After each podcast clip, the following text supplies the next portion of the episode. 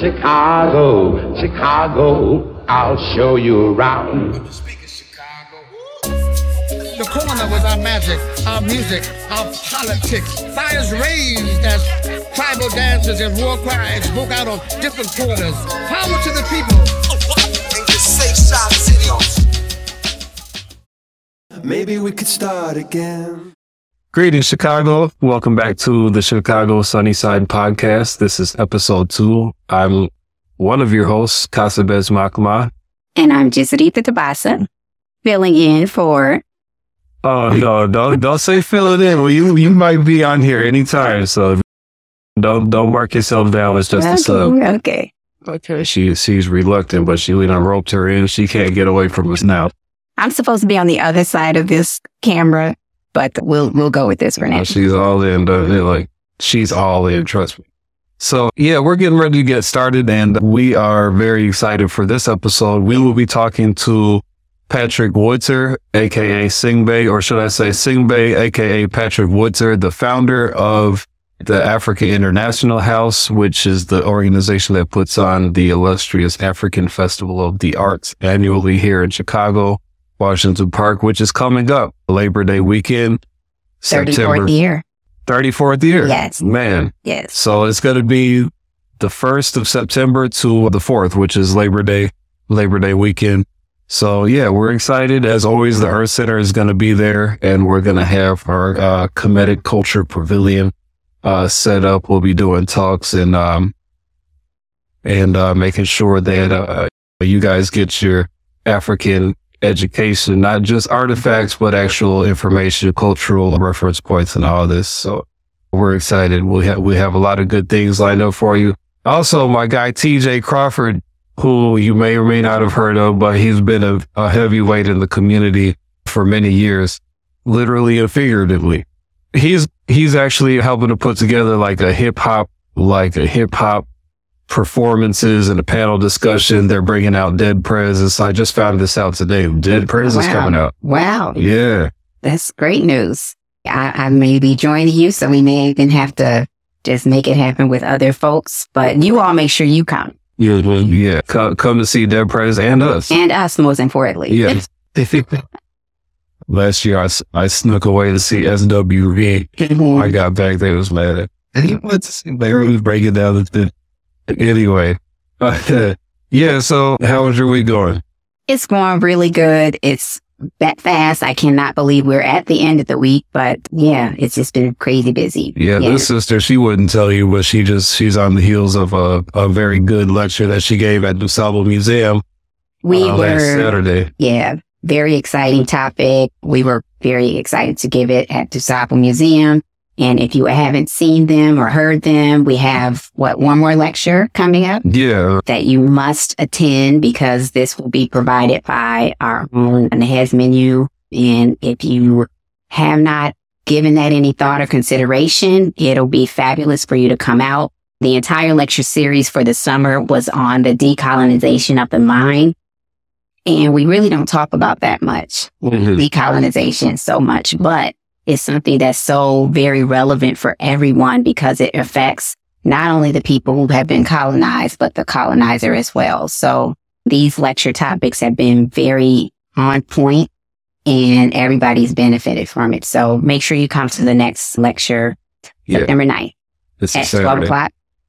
Yes, 12 o'clock p.m. Yeah, I'm really excited that the mental decolonization really goes into what Brother Saint was talking about during uh, our interview. But we'll get back to that in a second. The next topic we have is recently, it's less probably publicized. A lot of people probably heard, but I'm going to go and go ahead and say probably a lot of people haven't heard about the things happening in Africa lately in terms of the military coups going on in West Africa. Most recently, Nigeria, however you want to say it they had a coup d'etat where the military palace guards of the of the president or should presidential guard or something like that mm-hmm. basically the equivalent of the se- secret service Yeah, the secret service actually captured and imprisoned the president and took over the country. Now the interesting part about that now is like first of all this is like the fourth country in the region that's had this type of thing go thing happen. And interestingly enough, in all these countries, it's not like the people are out in the street rioting, trying to say, we want our president back. We want our president back there. Everyone's like, no, we didn't like the guy. We don't want the guy. You guys are, the military's doing the right thing. You don't see people fighting, fighting, talking, and protesting and all of this. You don't hear it in the news. You don't see it in the media or whatever. Now, the interesting part is these are like supposedly democratic, ele- uh, democratically elected presidents. Mhm. But then at the end of the day, the people don't want them. And what's what's making it so hypocritical is now like the Western countries of France, the United States is is saying and and they're right like pressuring the other so-called democracies in in West Africa to say we need to restore democratic order. But how is it democratic disorder when the people have gone about their lives as normal and they're happy with what just happened?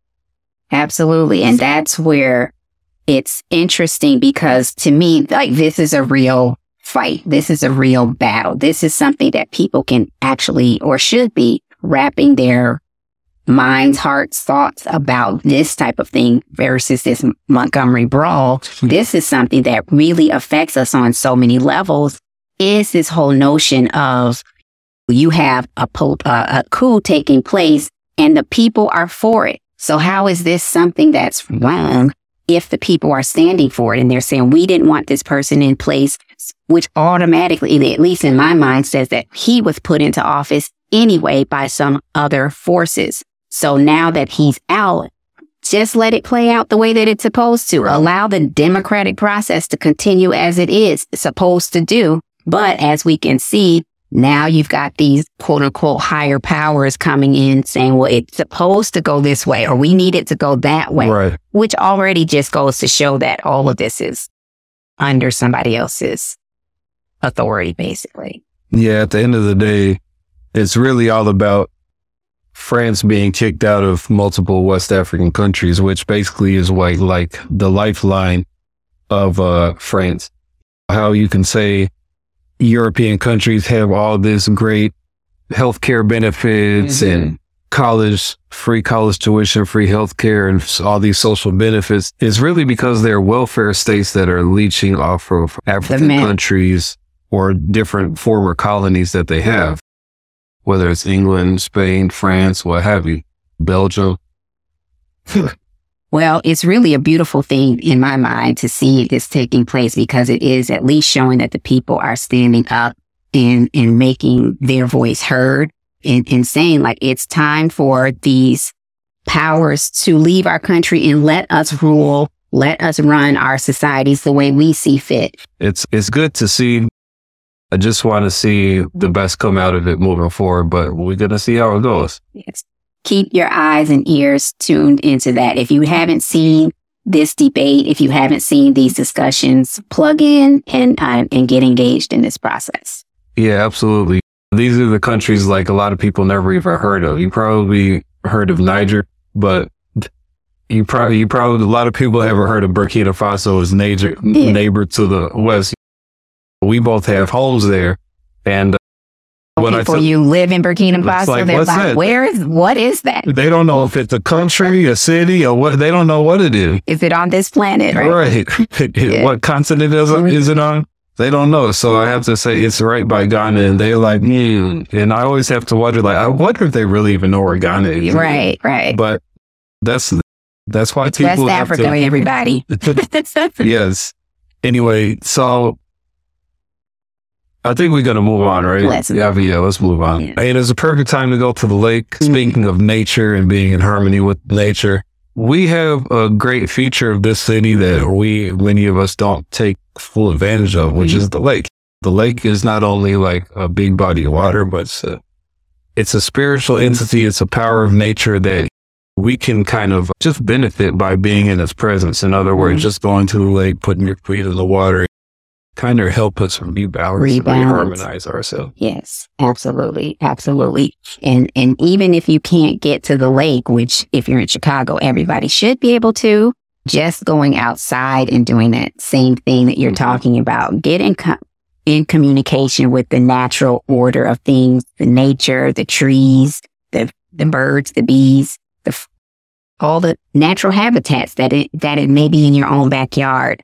Go and just take your shoes off, put your feet on the ground, not on concrete, but literally in some grass, in some rocks, in some dirt, in some sand. You will really benefit just energetically. You can feel your body already getting back into harmony when you do that. Absolutely. And with it being August now and the kids are back in school, it's a great time to go and uh, get our feet in the weather, water. It's a little bit warmer now than it is in June. And plus, you won't be having kids peeing in there. Did you forget peeing in it there? Yeah, what? They do that. Come on.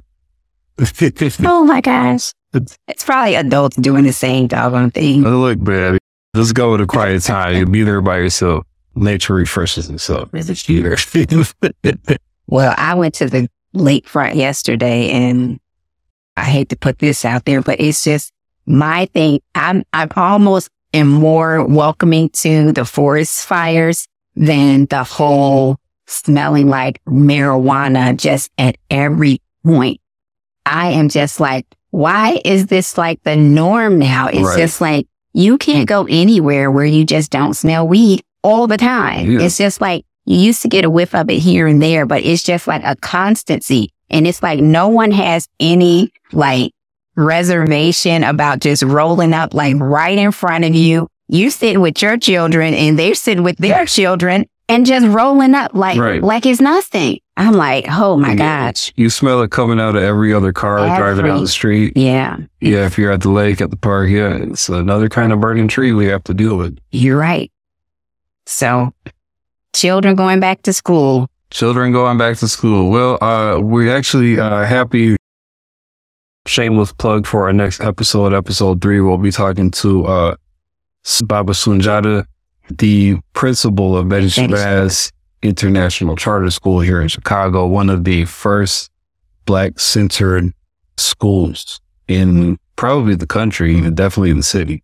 So we're going to be talking about them, their their ups, their downs, their struggle trying to be in this modern world, trying to have be required to teach the modern academics, but also trying to infuse cultural values and principles in that.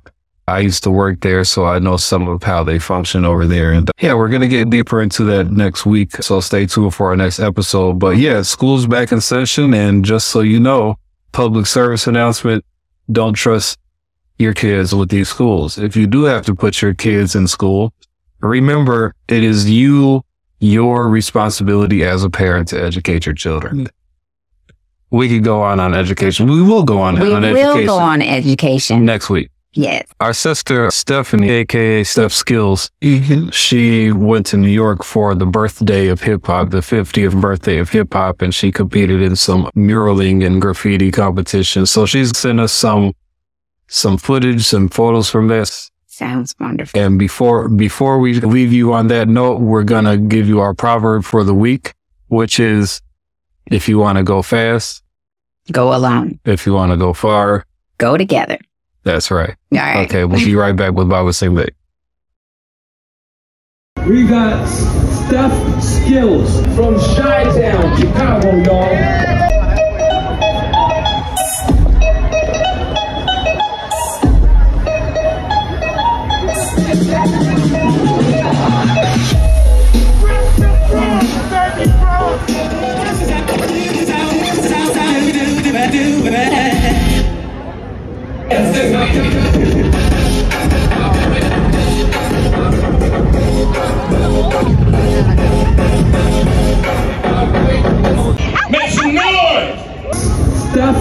Skills, Chicago, y'all. The Windy City.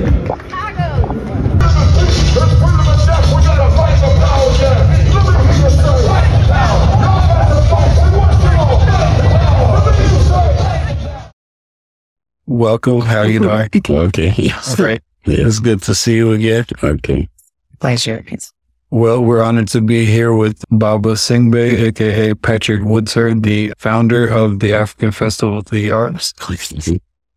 Um, thanks for being here with us. And before we get started, I did want to, I have something for you. So like two nights ago, my mom was going through her garage and she she found this No.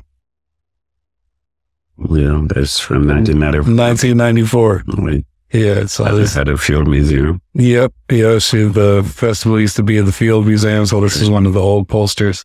I don't And know. You, you, The artist is Frank Frazier, but then the guy who put it on this fabric and it was Bobby Blunt.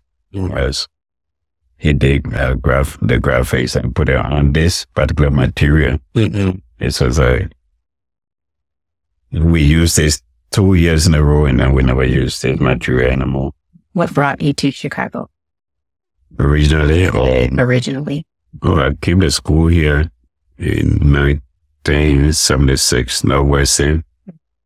And then I met my wife there, my late wife, and we got married. And we didn't intend to live in Chicago, we moved back to Liberia, where I'm from.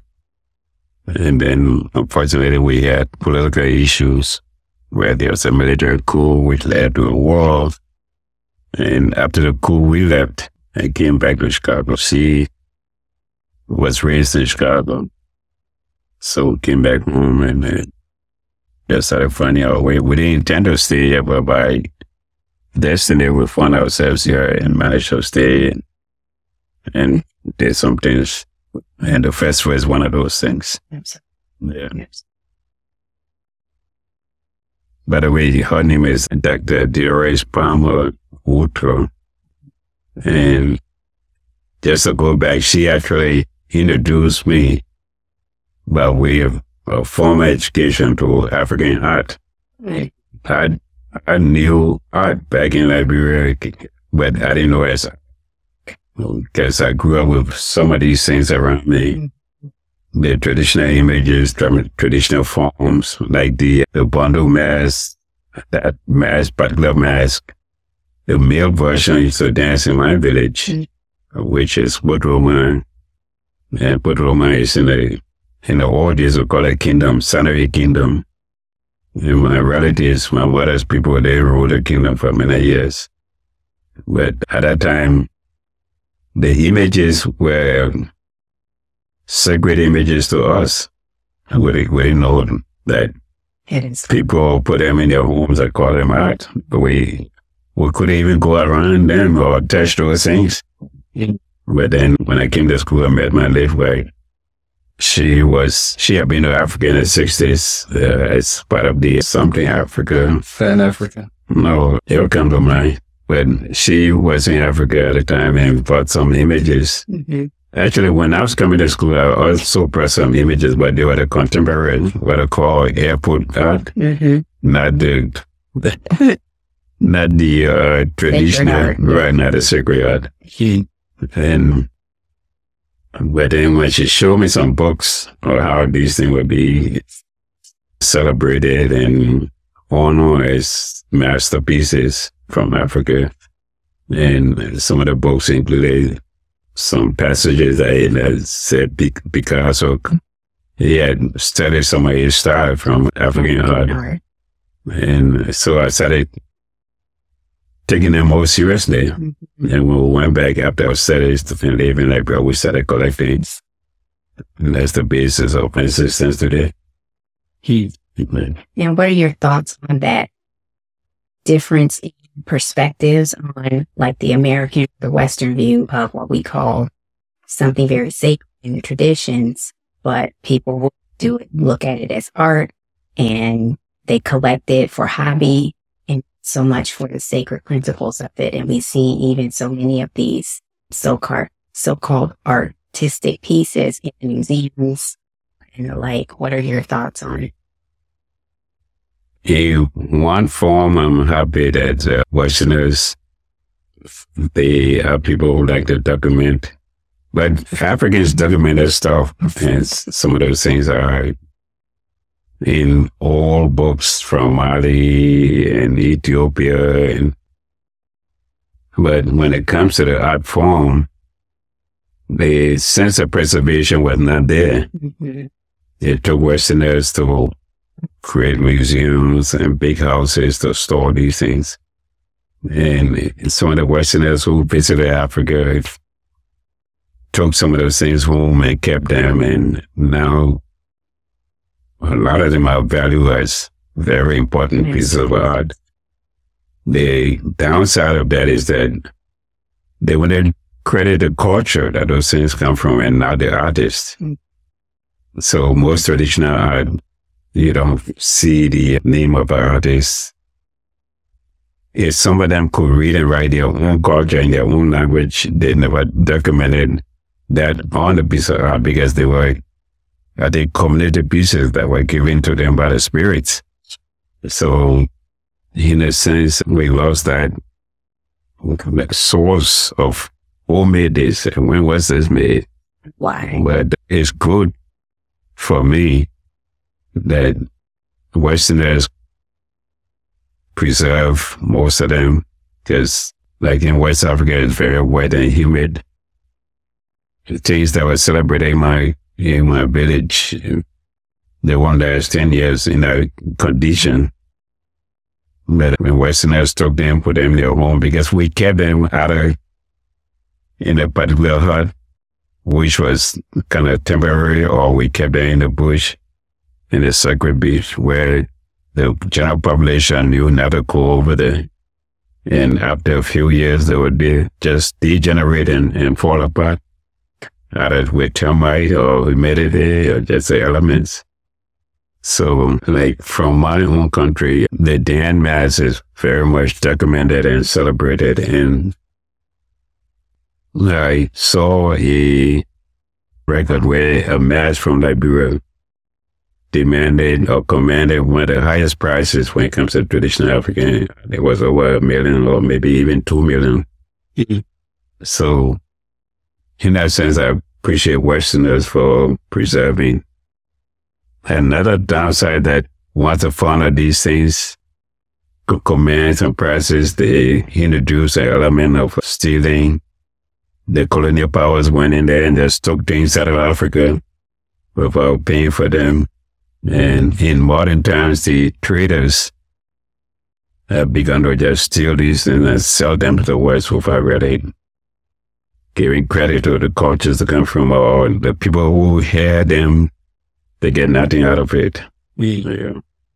So, And then nowadays in Liberia, the ceremonies that are done with the mass and the whole reason why the masks are made is that still being preserved? Are people still making new masks and doing those same ceremonies? I've, I've seen some YouTube documentation where people are dancing the mass and celebrating, but it, I don't think it has the same significance or importance or value as in my days as a kid. I was born in 1950 and I saw the mass being danced when I was in the village from that point in time, my memory say five years old or nine years old before I left the village. And so in today's world, even this secret school, they call secret societies, Mm-hmm. I don't think they have the same value as when I was a kid. Now, some cultures might just initiate somebody in the name, but not with the same level of importance or value. Like for me, when I grew up, uh, and I think it was a break from tradition in, in my time when, when I, when I was initiated, the fact that they wanted me to go to school, the Western school, they, they put me in the secret society or the, or the secret school just for, I think, a year. Whereas for boys, you sort of spent four years, and for girls, three years. So from that point on, yes, diminishing value and importance. And in the old days, the secret society,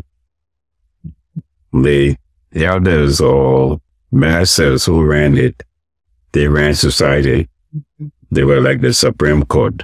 If you, if there was any capital issue in the, in the society, in the surrounding, they came to settle and their words were final. If somebody had committed a crime and that person was to be killed, they had the last word.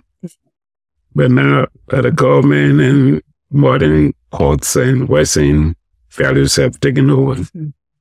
So how do you think that happened? Because you grew up in the 50s. In the 60s, there's the liberation movements in Africa and uh, taking supposedly the colonizer out of West, uh, out of Africa. So how does it happen that um, things like uh, the culture that's very, very ancient uh, it hasn't been preserved till today, or maybe not as well preserved? Well, uh, when colonial powers in Africa, from the 1800s to our liberation time in the 60s, Africa is still mostly intact. They penetrated Africa, but their impact was felt more in the cities along the coast and deep into the interior. Of course, we have the history of Congo where they went into the interior to extract rubber and, and ivory. Uh, of course, the Germans were in East Africa, in the interior. But, but the fact is that most of the cultures were intact. And we can blame them for introducing westernization, which kind of began to break down traditional culture. But since the 60s and 70s till now, I think communication has had a bigger impact. And, and of course, they are all Western. Now we can sit down here and talk to the people in the bush in Africa. But I think communication has made it more uh, impactful for degrading African culture and value. You mean like television and television and all that, and people like me going to school. Uh, most people who went to Western school looked down on their traditional culture. They they took on Western names, and they took on Western values, and it took my late wife introduced me to traditional African art to begin to understand, well, I need to decolonize myself because I've been educated as a white man. I was thinking white, a European. White. So, so your wife, an American, came and showed you like the value Right. of what you're coming from. right. And through that, I, I started respecting the culture and I never disrespected it because I grew up in it and I was initiated into the secret uh, culture. So that value was there. Uh, but I attached more importance once I got to understand that my mind had been colonized. Mm-hmm. That I need to look at tradition as a great source of civilization. And the fact that we have our own equipment and things to do a lot of different things is a form of civilization that should not be done, looked down upon. I was a kid, I'd never seen shoes, but I didn't like walking in the mud or in the dirt, so I started making, I think I have seen an image of some, some form of shoes where the farmers would take skins and make shoes out of it so that the thongs in the bush don't hurt them. I started making planks and tying them around my feet to avoid the thongs and the mud and wetness because it rains a lot in Liberia.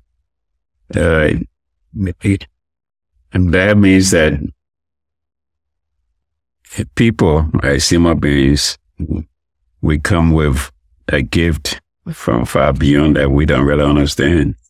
You don't have to go to a particular training to imagine and make things of the imagination.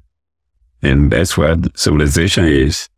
Just that the Westerners have taken it to where now they have upgraded it where they can transcend boundaries and I was just mostly confined in certain situations, certain zones, certain locations.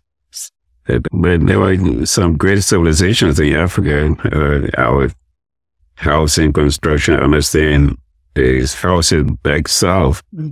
The shotgun houses came out of Africa. Then, of course, you have Timbuktu, where you have things that are 200 years old, I mean, 2,000 years old. You have Egypt, you have uh, Zimbabwe, where they, I understand the first real sharp instrument that they could use to make to do operations or even suck disease out of the body. Those are higher level of civilization that uh, some Westerners would take for a long time to understand how did that happen. Was it from that we are aliens ourselves, that we came out of Outer space. outer space and, and with certain level of knowledge or maybe the spirits out of space gave us the knowledge or visited us and introduced us, introduced us to these things or educated us. It's still a mystery today because some of those images that they created are very important today. For sure. And what advice could you give to young children as you stated you came out of the bush, you came out of the village at a very young age, nine, did you say? Mm. Those who are now just aspiring for the Western world, they probably like you are mesmerized, if you will, by what they see on television, what they hear in the news and all of these things that they want to come and experience the Western ways. But this true wealth of our culture, of our civilization is still, which it's still in the bush. It's still mm-hmm. in that sacred knowledge that, you know, we may run away from or discount in our youth. Mm-hmm. But now as you, you know, in, in your, as you mature, you realize the value of that. So what mm-hmm. could you, advice could you give to young people? I would say love yourself first, love your culture, love your tradition, and embrace it as part of your formation. And it starts with names. Like when I went to school, my birth name, in my culture, when you are born, the elders give you a name. So my birth name was Pulu. And then some of the elders, my aunts, gave me Bano Park, Biak Biak, and other names. But then when when you go to a secret society, it's considered to be reborn. So when you come out, they give you another birth name, yeah, re birth name, and that name is Saingbey. That's the only name you go forward with, other than the elders who are much older than you and know you can call you with the old names. So Saingbey became my name. Then when when I went to school, I got to be called Patrick, because and I've carried on uh, ever since, and I have not dropped it. But sometimes I sign a little documented piece, Saingbey Woodtor, because What does it mean? Saingbey Reflections of Iraq. And it's a name that's common in West Africa, but they spell it in different formats in different countries. Like some people, if you know Amistad, if you ever watched that, there's a Sengbe in it, but they call it Senge. Yeah, he's from Mexico, like Sierra Leone, but he's from Sengbe. Sengbe, Sengbe variations in Ghana, Cameroon, across West Africa. So it starts with your name. Go back to the traditional name, you don't want to lose your culture. And my projection is that in 25 to 30 years, most of the culture in the smaller cultures in Africa will be lost if we don't begin to honor and protect and uh, preserve them. America has been the world's premier marketplace since the transatlantic slave trade generated the most free wealth the world has ever seen. People from all over the globe have been traveling to America to make money to send back home, while those born on American soil are being seen around the world as misinformed or even cultureless. The identity crisis facing Americans is apparent as our population struggles to cope with life through various forms of distractions and self medication. These are all symptoms of the real problem, which is a lack of culture and values. Since the dawn of civilization, knowledge to guide the human being through the experience of life has been developed and passed down through initiatic education. The Dogon temples of West Africa, that have preserved the world's oldest mystery school education, have brought their secret society initiations to Chicago. The Umtam temples of the Kebta offer education in language, history, natural and spiritual principles, and healing. Attend our info session on September 10th at 2 p.m. to find out more. Call 773 359 4160 for more information, or follow the link to pre register for classes. The names are very powerful because uh, in many cultures in Africa, the names kind of projects what you'll be in life. And the Nigerians are more famous for that. They give you a name that tells you what you're going to be. And if you study names across the world, you see people tend to become what their names mean. And so that's the first part. Second part, I don't care what school you go to, how much education, Western education you have. You should honor your own traditional education. I see a show on TV and they're getting afraid and they drive people in the jungle somewhere and they don't know what to do to survive. But growing up in my own tradition, in my own culture, in my own location where basically we're in the forest, if you drop me in way, I'll find a way to survive. I know how to set traps. I know how to hunt. I can do a lot of things that will make me survive. You just depend on what you know today what you learn in school today, maybe there'll be situations that will challenge you. And, and you should honor your tradition. You always go back to your source. Many people left the villages that were now born in cities and don't go back to the interior study or know what, where they came from. I think it's important to always be connected to your source, to your tradition. And of course, uh, the family is very important. You should honor your family, you should honor, especially the elders.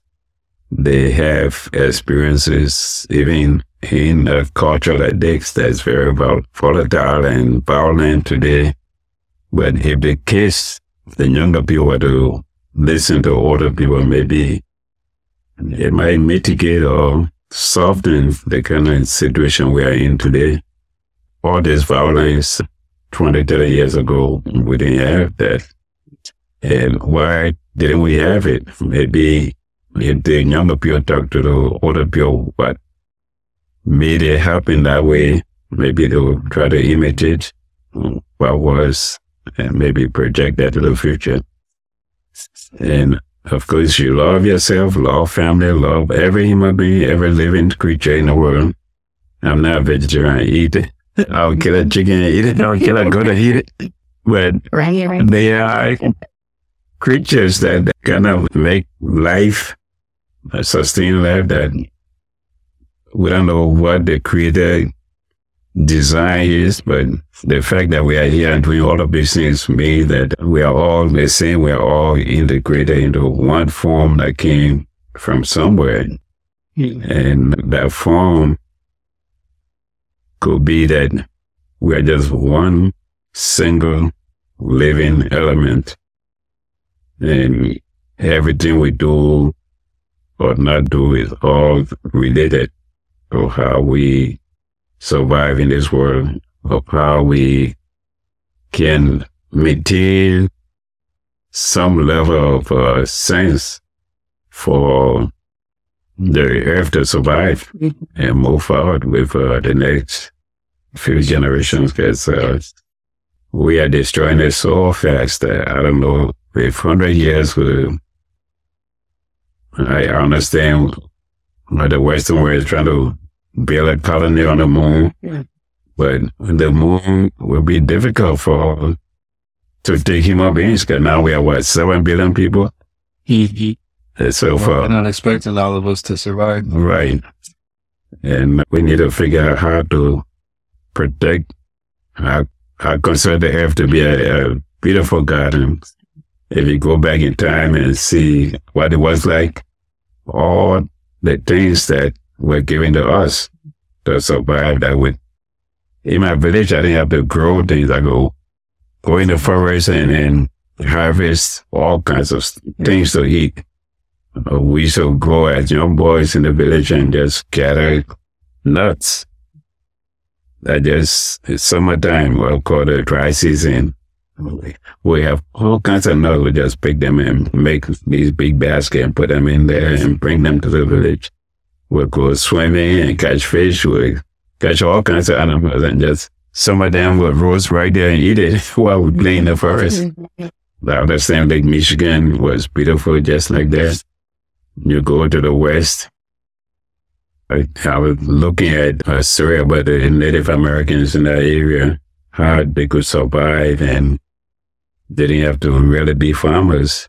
But then the government took the land away from them and, and stopped them from trying to live the traditional life. So we have to we have to protect the earth and what was given to us and try to rebuild that, which is very difficult in today's world. That many people don't really care. Yes. Well, we did want to talk to you a little bit about the festival too.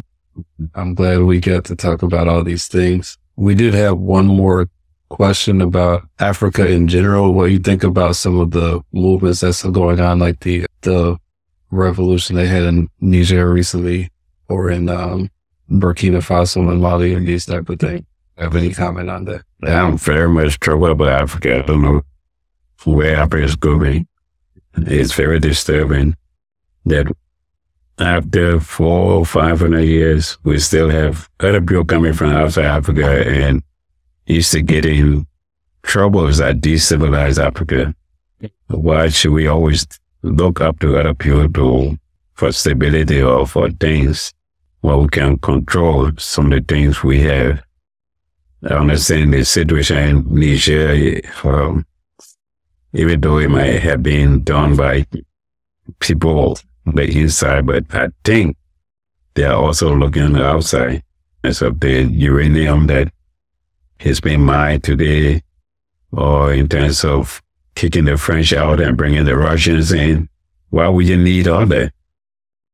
You need to find a way how to sustain your own culture, your own country, and not depend on other people bringing things to extract from you, basically turn you into another form of slave. Mm. And it's very troubling for me. I, I don't, I don't see an answer because now it's going through this phase. In the 60s, it was about self-determination, and today it's about greed, I think. You know, the people in power, they, they join forces with these different people, like the people in Congo, they have all that wealth. But then they leash under one or two people who can say, oh, I can extract this and you'll make millions. Mm. But then the millions not going to benefit the people. Mm. So it's, it's a troubling fact for us today that we, we are still down and we let other people just misuse us and take their resources. When I look at black people around the world, and they are wearing almost every country.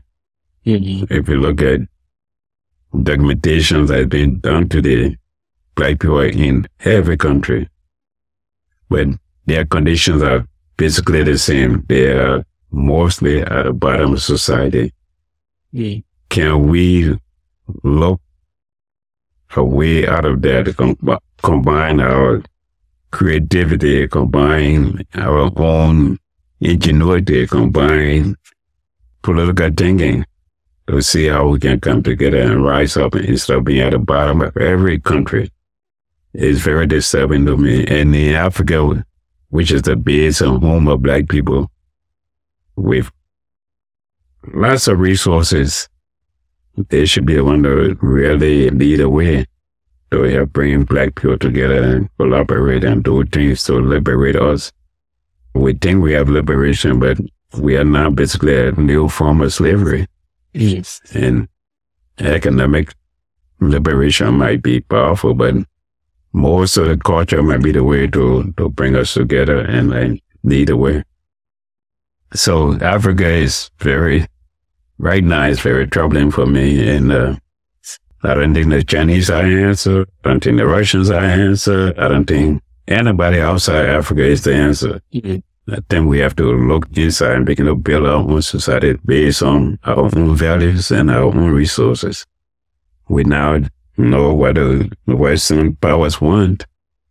And we know we might not have all the money to buy that technology, but we can start at some level, just doing our own thing and, and raising our, ourselves in a way that, of course, the Western powers are very dangerous. If you try to isolate yourself, they can come with their equipment and power and uh, force you to do other things.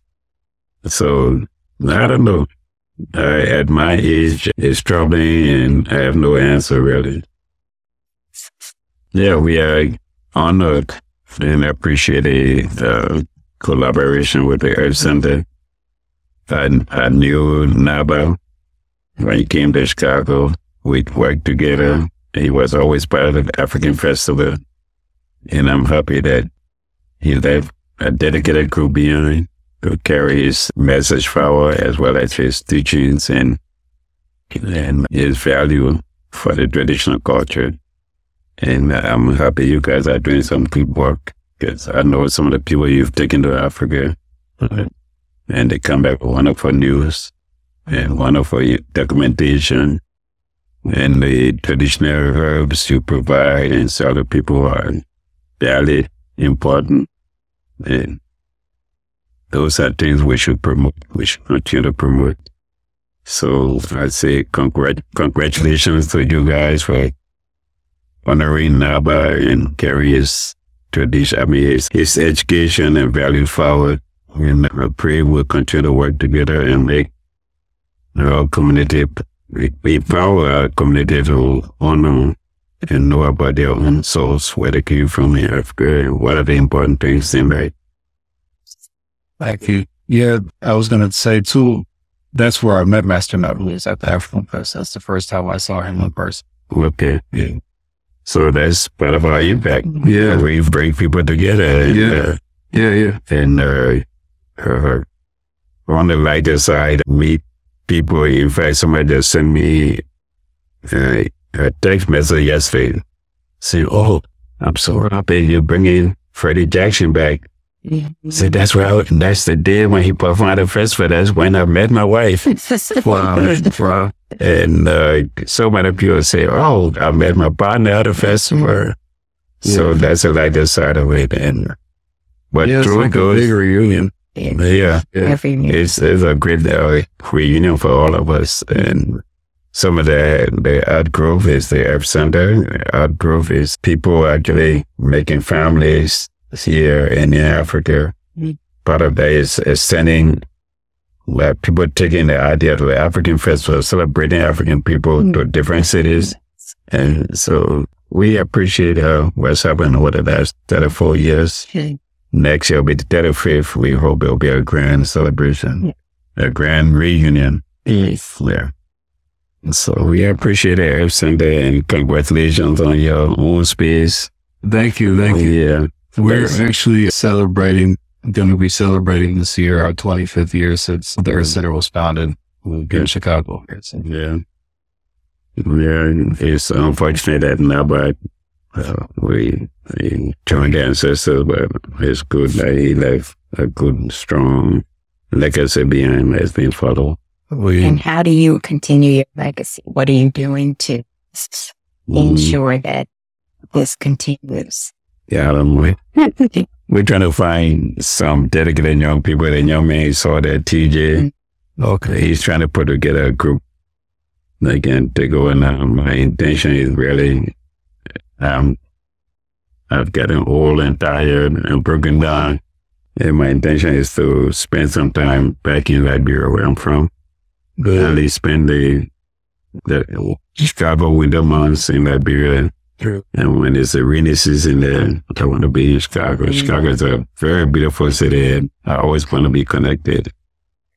I'm even trying to create a base there. We, where I come from, we used to the whole area. In fact, my great great grandfather, when the place was called Kingdom, and he was head of that kingdom, the land he he controlled was like one fourth of Liberia. But my village has shrunk to where I'm trying to hold like 450 acres out of, out of millions of acres. Wow. Uh, but in addition to that, I've added some more acres to to the family land that uh, we can have a space to survive and uh, live and eat. It's not in the village itself, but it's not too far. It's within the region. And uh, they, there's no road going there, so at some point I have to try to build a road. When I tell them the road through our village and even beyond was built by Hima Power, they can imagine it. Every time I say let's build road, they think of the yellow machine or the Western Man's Power. Mm. That's it, the pyramids are made with Hima being the great mm. walls of China, the, all the major developments of ancient times. We don't know about the technology back then, mm. but I imagine they were based on Hima powers. So that whatever happens within my time and me, so it will happen, but at least they will have a place. Best wishes for that. Right now, they have, in addition to the 450 acres in the village, now they have 150 plus, eight, plus 900 other acres that have managed to secure. When, uh, This is your f- village has secured this. mm, near, near my village. Yeah. So the families able to make farms and do mm-hmm. other things to survive. Mm-hmm. But again, when they make the farm, they're planting trees. And the only thing I told them, don't plant rubber or coffee or palm because that takes the land completely away from the people. But they can plant avocado, bananas, plantains, pineapples, and stuff like that.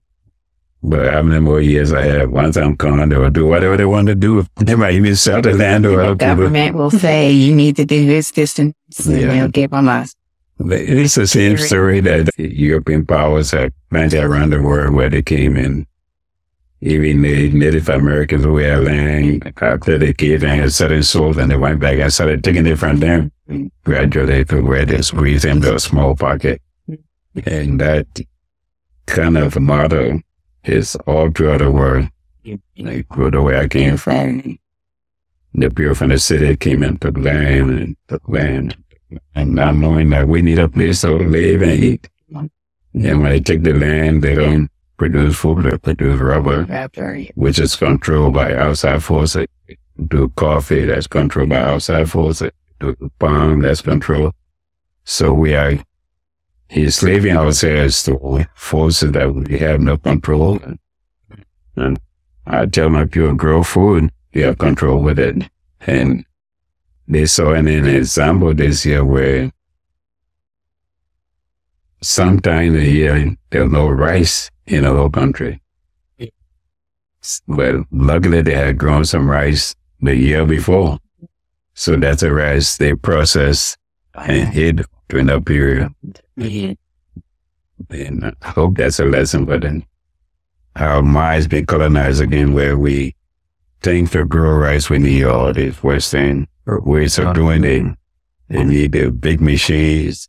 And then you need fertilizers, which we don't control. And then you have all these people there who don't have anything to do. They don't have work. You know, and people They rather sit and do nothing and, and beg you to eat. and then they's like, how can I get to America? That's the only thing that they have. And then, uh, when my people ask me, I say, America is not a place for you. Don't come there. You'll suffer. I mean, but those who came, they came out of the village and they didn't have the education. Some of them have done very well. So I'm beginning to change my thinking. That if you can come, come. Maybe you'll be lucky and, and survive and, and But it can't be the dream. It can't I, be the I dream can't, for I don't stop everybody there anymore. It can't be the dream for everybody to. No, it can't. Some people can do it, but not everybody. Not everybody. Not everybody. We need people over there to, Right. you know, it's like, what's, I think there's not really a, so much of a thought of the collective concern. What's Right. going to be good for the whole. is just like what I want to be. Right. And that individualistic thinking is Man, agree. You know, all the was about it's a family and I come living now is all about the individual. Because I'm sure even your parents had the idea that we send our son to go and do this, and then you're going to help You, support. you'll come back and, and help the family. And that's what I would imagine the thought process would be. Mm. But it's so easy to get over here and get caught up in the Western ways, and you forget all that. You're right. You don't go If- back home. If you don't decolonize thinking about the yourself, farming and the livelihood and the well-being of back And- home. then you have kids over here. I forget. And when I left the village and went through mission schools and stuff, then I ended up in the city. And my first year of high school, the school fee was fifteen dollars, Mhm. and I, I couldn't get it from the city, so I went back to the village. And one of my aunts had a husband who was very industrious. Mm. He made all kinds of stuff to make money, Mhm. and then he came out with the fifteen dollars. He, he told me, well, he came out with some of the money, and my father had coffee farm. He gave me the coffee to go sell. And, but this, this husband aunt said, what we are doing for you is not really for you. It is to make you to be a big tree that can create shadows for others to grow. So now, when I send uh, relatives to school, big school, I tell them the same thing. Say, this is what one of our uncles says. If people did not do for me, help me out in life, I wouldn't be able to help you guys. Yeah. Wow, what a great interview. That was great. I mean, you know, we've been dealing with, with Brother Saingbey. I, I keep having to remind myself not to call him Patrick. You let us know his name is Saingbey now. He's only, this is like my first time. I don't know. I might have heard that before. It's possible, but I was like, oh, he had, you This know, is your traditional name. Yeah. I didn't know it after all these years. and it even his initiated name. Yeah. But uh, yeah, it's great to it's great to also hear so much about his perspective, his upbringing, his background, things that we never heard before. You know, you just see him coming and going from the African, you know, African Fest stuff that we do. But this is the first time really getting to hear about where he's coming from. But we are going to circle back and touch on a couple topics we, that came out of the interview. You know, he was talking about the African mask and the preservation of the African mask. And one of the things that during the interview we wish that we had really, you know, talked to him more about, but we want to come back and, you know, address this issue is that at the same time, while you have, I mean, let's fa- face it, the European influence coming in and, you know, showing a value for preserving those mats, those artifacts, sacred objects as we really know them to be. Preserving those sa- sacred objects in living rooms and blah, blah, blah, blah, blah. It's more important to have the ability to continue to make those objects and continue to do those ceremonies and continue to, you know, even if a mask has to disintegrate in the process of like 10 years, that's not a problem because you always have more wood and more trees and all the materials you need to make it again. Absolutely. And even that's the initiatic process. As the new initiates coming in, they have the opportunity to redo and revisit all of those ceremonies and processes that are put into place. But to say they need to be preserved by the colonial system and museum, and that was like a good thing, you know, good for who? You know, that's Uh, the bottom line. the the more serious issue is, you know, the survival and the perpetuation of the culture, the ceremony, the ceremonies themselves. Because if those aren't being preserved, what's the value of having it in the museum if no one knows what it's for? Absolutely. Abs- You know, these societies that, that now have the Western influence so deeply embedded in everything that they do, you know, it's, it's easier, I would imagine, to put your culture to the side because now you're trying to keep up with the Western world. And that to me is the, you know, disappointing thing that we see. Yeah, I mean, that's the thing that's really breaking my heart. Having been over there and seeing the degree to which people are just enamored with the Western lifestyle, Mhm. wanting to get to a city so they can somehow get a ticket to get to to a the West. Mhm. If they if they can get to Europe, if they can get to the United States, you know, and you hear a lot about a lot of migrants. I just saw something. I was, you know, right before we started recording, I just saw something where 60 people were presumed dead who were trying to, who were out in the Atlantic Ocean with a canoe. Mm. In a canoe, 60 people in a canoe in the Atlantic. I don't know where they were trying to go, but they found the canoe washed up on Cape Verde. Mhm. And then the people who were aboard there presumed dead, you know? Why will you be trying to desperately escape? But The part that's like just wild, you know, is mind boggling. You think about slavery, okay? Nobody in Africa wanted, to, people in Africa did not want to leave Africa. That's why they had to be chased down, captured, and sold, you know, because nobody wanted to leave, Mhm. you know? They could have just came up on boats and said, Hey, we got a free, free, you get a free ticket to go to America. Mm-hmm. You know, nowadays people are busting down the doors, you know, going through, you know, I was talking to a lady during one of these, during the Bantam Fest and she, she was with the organization that helps migrant Africans. And a lot of them have come across the Mexico border and she was saying they see horrible things Mhm. like horrible things, you know, dead bodies on the wayside, people losing family members trying to make it here. You know, it's it's tragic. And the what like I said, it's mind boggling how things have changed in five hundred years to where people are trying are risking their lives trying to get over here, maybe in a way that's more di- more dangerous than going on a slave ship. I mean, what what are we doing? What are we dealing with? It's really, to me, I see it like a double edged sword because obviously, for someone to risk their life to get on a boat with 59 other people, you're running from something. Right. You think that whatever is on the other side is better than what I'm dealing with right here. And you would risk getting on a boat with 59 other people to cross the Atlantic Ocean. Mm-hmm. That to me scares me in and of itself.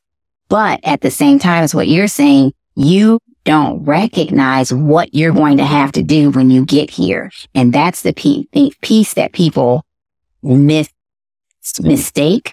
Whereas now you see these immigrant people who may have to live with 14 people in a one bedroom apartment because they are just really trying to survive and to make ends meet. Is that better than what they left? Perhaps, but at the same time, why can't their country or wherever their origins are, why can't that be improved as opposed to all of this mass exodus to somewhere that's worse than where you're running from? Like rebuild your home as we're trying to do, go back to our homelands and rebuild. And at the same time, while we're over there trying to like get what they, what they preserve, you have so many people there running from it, which is Yeah. just, you know, That's it's, a, double it's such a wild situation. Yes. I mean, this thing called life is just never ceases to amaze.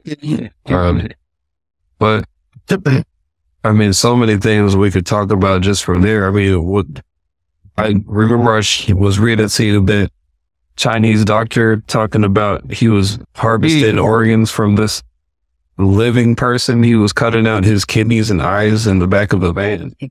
And, and it, you know, you were telling me what, like, it makes you wonder what happens to all these missing people that we hear about. You know, I just passed by this mural that they have for that poster, postal worker who's been missing for years on 79th Street. It's, it's wild how many people are going missing and you wonder about these migrants too. Like how many migrants are being sold into this kind of organ, organ harvesting trade, sex trafficking and all this stuff is going on and people don't know what they're going into. I mean, I'm sure some people are fleeing persecution and different like really bad situations, Sure. but you have some people who are just desperate because they feel like they're tired of being poor and they want to go make it to this land of milk and honey.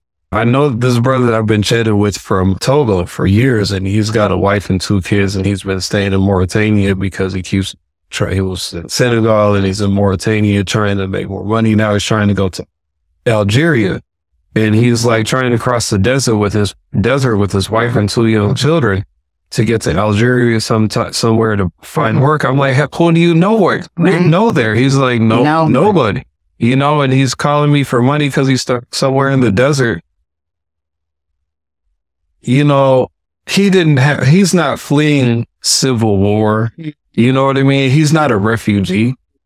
He's just desperate, you know, and I think a lot of people fall into that category when it comes to, you know, in Africa. And he just wanted, like, there, there's a brother also, I was at a celebration for the Burkina Faso Independence Day. I was talking to one brother and he said when he goes back, you know, he's got, had people asking him to help him get over there. They said he's they, they'll give him $20,000. He, and he was like, brother, if you can get $20,000 here, if you can manage to save up $20,000, stay here because if you go over there, you, there's no guarantee you'll be able to make $20,000 to save it. Absolutely. And you, you'll lose that or spend that in a half a year without Easily. missing a beat. Easily. So, you know, these, these are the things we're dealing with. So we hoping that we can kind of shine some light. Like, and, and I, I hear Patrick, I mean, Saingbey and his concerns about trading one colonizer for another. Like, it's not, you're not going to try to get rid of the French and then think that the Russians are going to be the ones to save you. And I understand that perspective and I definitely respect that perspective because if you're just in a dependent situation or coming to the stage of, you know, one country to another and you come in just as a beggar, you know, even if the person didn't start off taking advantage of you, who's to say the next person after Putin is gonna, isn't gonna take, isn't gonna take advantage of the situation? If they have all the leverage in the situation, who's to say that this won't end up just as bad as the situation with the French or worse? Who knows? You know, so I was really wanted to emphasize, what, you know, my wish to see like building, you know, focusing on building what belongs to us. Like Pat, Patrick really, you know, I like that he really emphasized value your own culture, you know, even if you have to deal with the Western culture, Sure. value your own culture, you know, make sure you invest yourself in that too, because African culture has a lot to offer, you know, like he was just talking about, he can survive anywhere.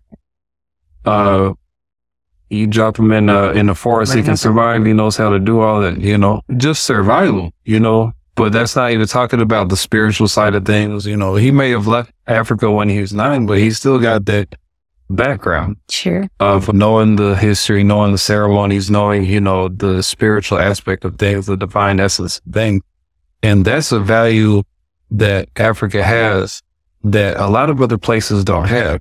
And that's why, regardless of how much opulence, how much material abundance hmm.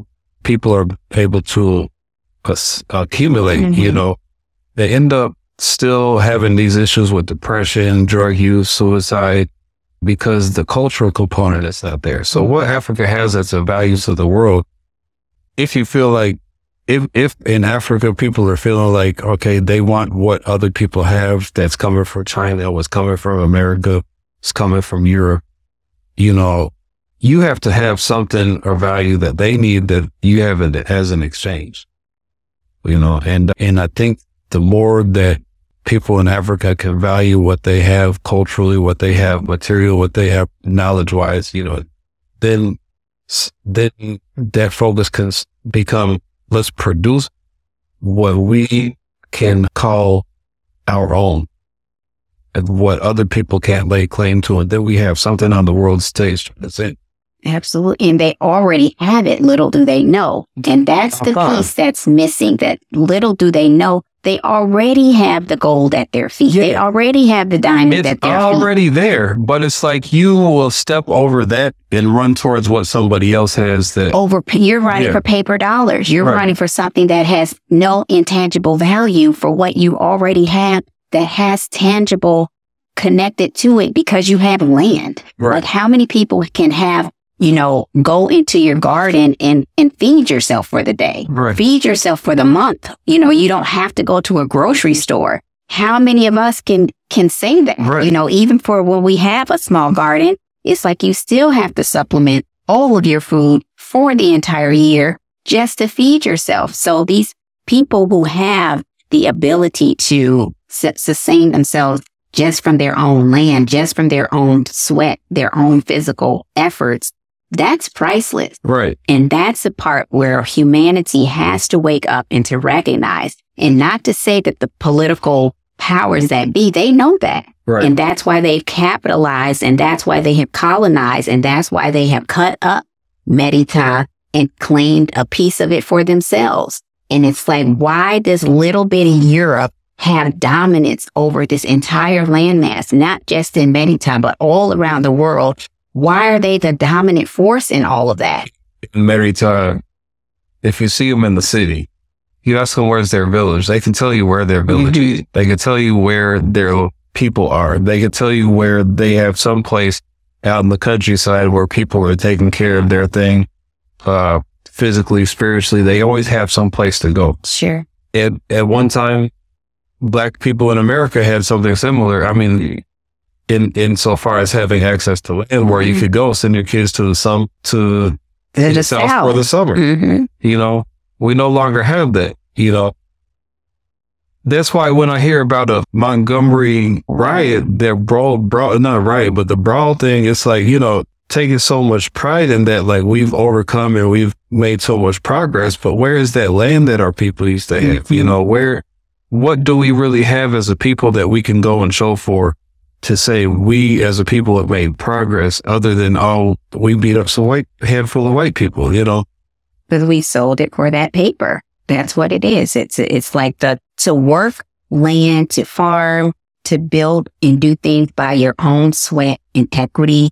That is difficult. It's people difficult. don't want that. They want the easy way. And and I'll say myself included. I, I am still struggling with those whole components that it's like to really like free yourself from the colonial construct. You have to be willing to work. You have to be willing to sweat. You have to be able to sacrifice all the comforts that we're so accustomed to. And that's where it's very difficult for people. who knows? Maybe at some point we'll wake up to the fact that like this place here, you know, we don't really have a place to call our own. Maybe if, even if some of our ancestors and everything was indigenous to this land that we like to talk about nowadays, that we don't have, we don't have that land now. And we're not functioning like indigenous people at all. You know, so if we want to reconnect with something that, that belongs to us, you know, Africa is still there. They ready for us to come home. They, they waiting. They happy to receive us and everything, you know.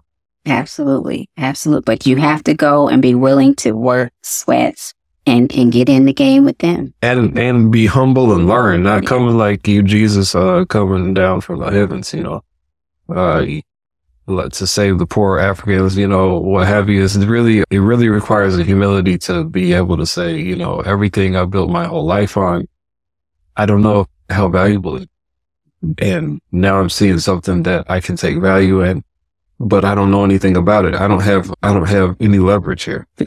You know, it's a weak position to be in Yes. but you, you can't build a house on no foundation. Mm-hmm. And if you built a house on no ha- foundation, all it takes is a little shake and then it's going to fall down. You know, keep investing on yourself. We keep investing ourselves in things that are not sustainable, as things that are not lasting. Because we think we've already put so much energy into it that we can't afford to walk away.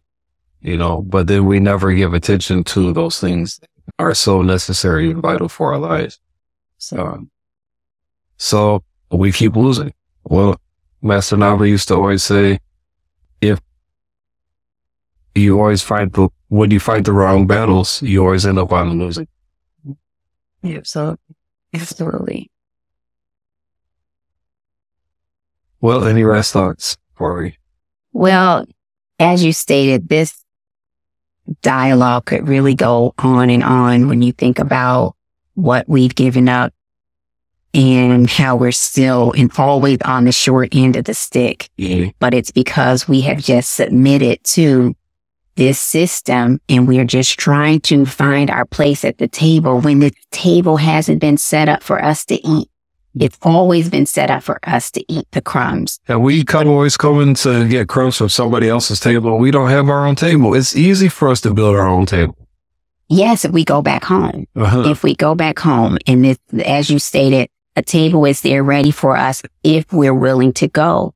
And even if you just take a trip Go and see for yourself. Don't listen to what the news is telling you about what home is. You need to go with people who know the culture, not going to Merita as a tourist, not going to kick your feet up, not going to just look around, but actually like to go and live with the people who have been preserving culture for thousands and thousands of years. It, it's priceless. And like you said, it's very humbling. It's very educational. Even if you don't decide that you want to live there, you know, full time, just go and experience it for yourself and, and get it, get the, get the true story for yourself. Yeah, that's why. And I, would be remiss if I didn't come back and again thank Baba Saingbey, yeah. Patrick Woodtor for uh, joining us today, and especially thank him for all his dedication to keeping this festival, African Festival of the Arts, going for now 34 years. I mean, it's an accomplishment. And I think we sometimes take for granted that we get this little taste of Africa every year in a place where everything is kind of set us up to take us away from anything that's about Africa. We now have that. We, it's something that we can take pride in. We, we should really make sure we value that. Absolutely. And uh, thanks again, brother Saingbey. Uh, man, I keep having to like catch myself about Saingbey. Thank you so much and uh, best wishes and wishes for many more years. And, you know, but if you feel like it's something that's valuable, especially if you're a young person like us, you know, you know, see how you can get involved. You know, they're because they're always looking for volunteers. They're always looking for people who can help with different duties. You know, it's something that's I'm really coming to more of an appreciation of how much work it must take mm-hmm. to put that thing together. Yes. For something that I don't think really is something they can they make a lot of money doing. You know what I mean? I don't I really don't think they make a lot of money doing it. And it's a it's it's a labor of love for a lot of people and as they have a dedicated staff when you go to their office, they have a lot of people who's there, especially this time of year, who's putting in work, man. Big long hours trying to keep this thing going. So it's a big production. And I don't know if they get paid. If they don't get paid, they deserve to get paid, you know? And people are always talking about, well, it costs too much to get in, but you know, if you see the inner workings of it, you see is is something worth valuing and contributing to. Absolutely. And even if you don't live in Chicago, even if you cannot attend the African Fest, you can still donate because we value what they are doing. Like you said, to be doing this for 34 years, I'm sure he has gone into some difficult financial positions mm-hmm. to ensure that this festival continues because to rent out the space where they're located, yeah, that's not cheap. You know, yeah. they're not giving that space away. The city of Chicago wants to be, they'll be get, getting paid first and foremost, whether right. the African Fest is a success or not. Right. So donate, buy a ticket and give it to someone. Make sure the African Fest continues for another 30, 40, 50 years. Yes. And, uh, you know, when you go to the African Fest, remember there's a whole Africa still for you to see. And don't just think that, you know, just because you came to the African Fest, it's not go, it's no more going to Africa than going to Chinatown is going to China. You know, you, you, you have to see it for yourself, but at least let it be like a, a doorway to step through, you know? I look at the opportunities like this as a doorway to to show the value of something. Mm-hmm. Um, but you don't just get the value of something and say, uh, oh, I'm going to just keep looking at this thing that helps me have value in it without going to see the things, the places. Yes. Because African Fest, as we love it so dearly, you also have to even go with that with trying to learn something. Mm-hmm. Don't go there just to buy some cute jewelry or some shea butter or some mask or what have you go there to really try to learn something. And we encourage you that you have to come to the Kepta Earth Center booth because we are going to be educating people about all the things that we're talking about today and so much more because it's like the continent is just bursting, bursting with value, with wealth, with resources, with opportunity that we can take of to rebuild our families, rebuild our communities and give something back to the next generation. Because if we don't make that investment in the next generation, who's going to do it? Mm-hmm. If we're waiting on a politician to take care of our children and our children's children, good luck with that. we have to be the ones to take the, the front seat and the driver's seat in all of that and learning about our culture, reinvesting in our culture and the principles and values that they have been preserving. It, it's, it's really just priceless.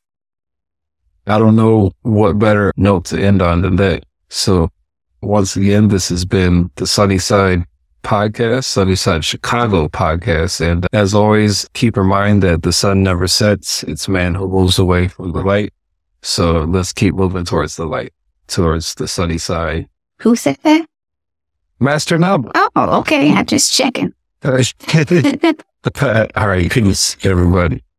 Life can be so sweet on the sunny side of the street.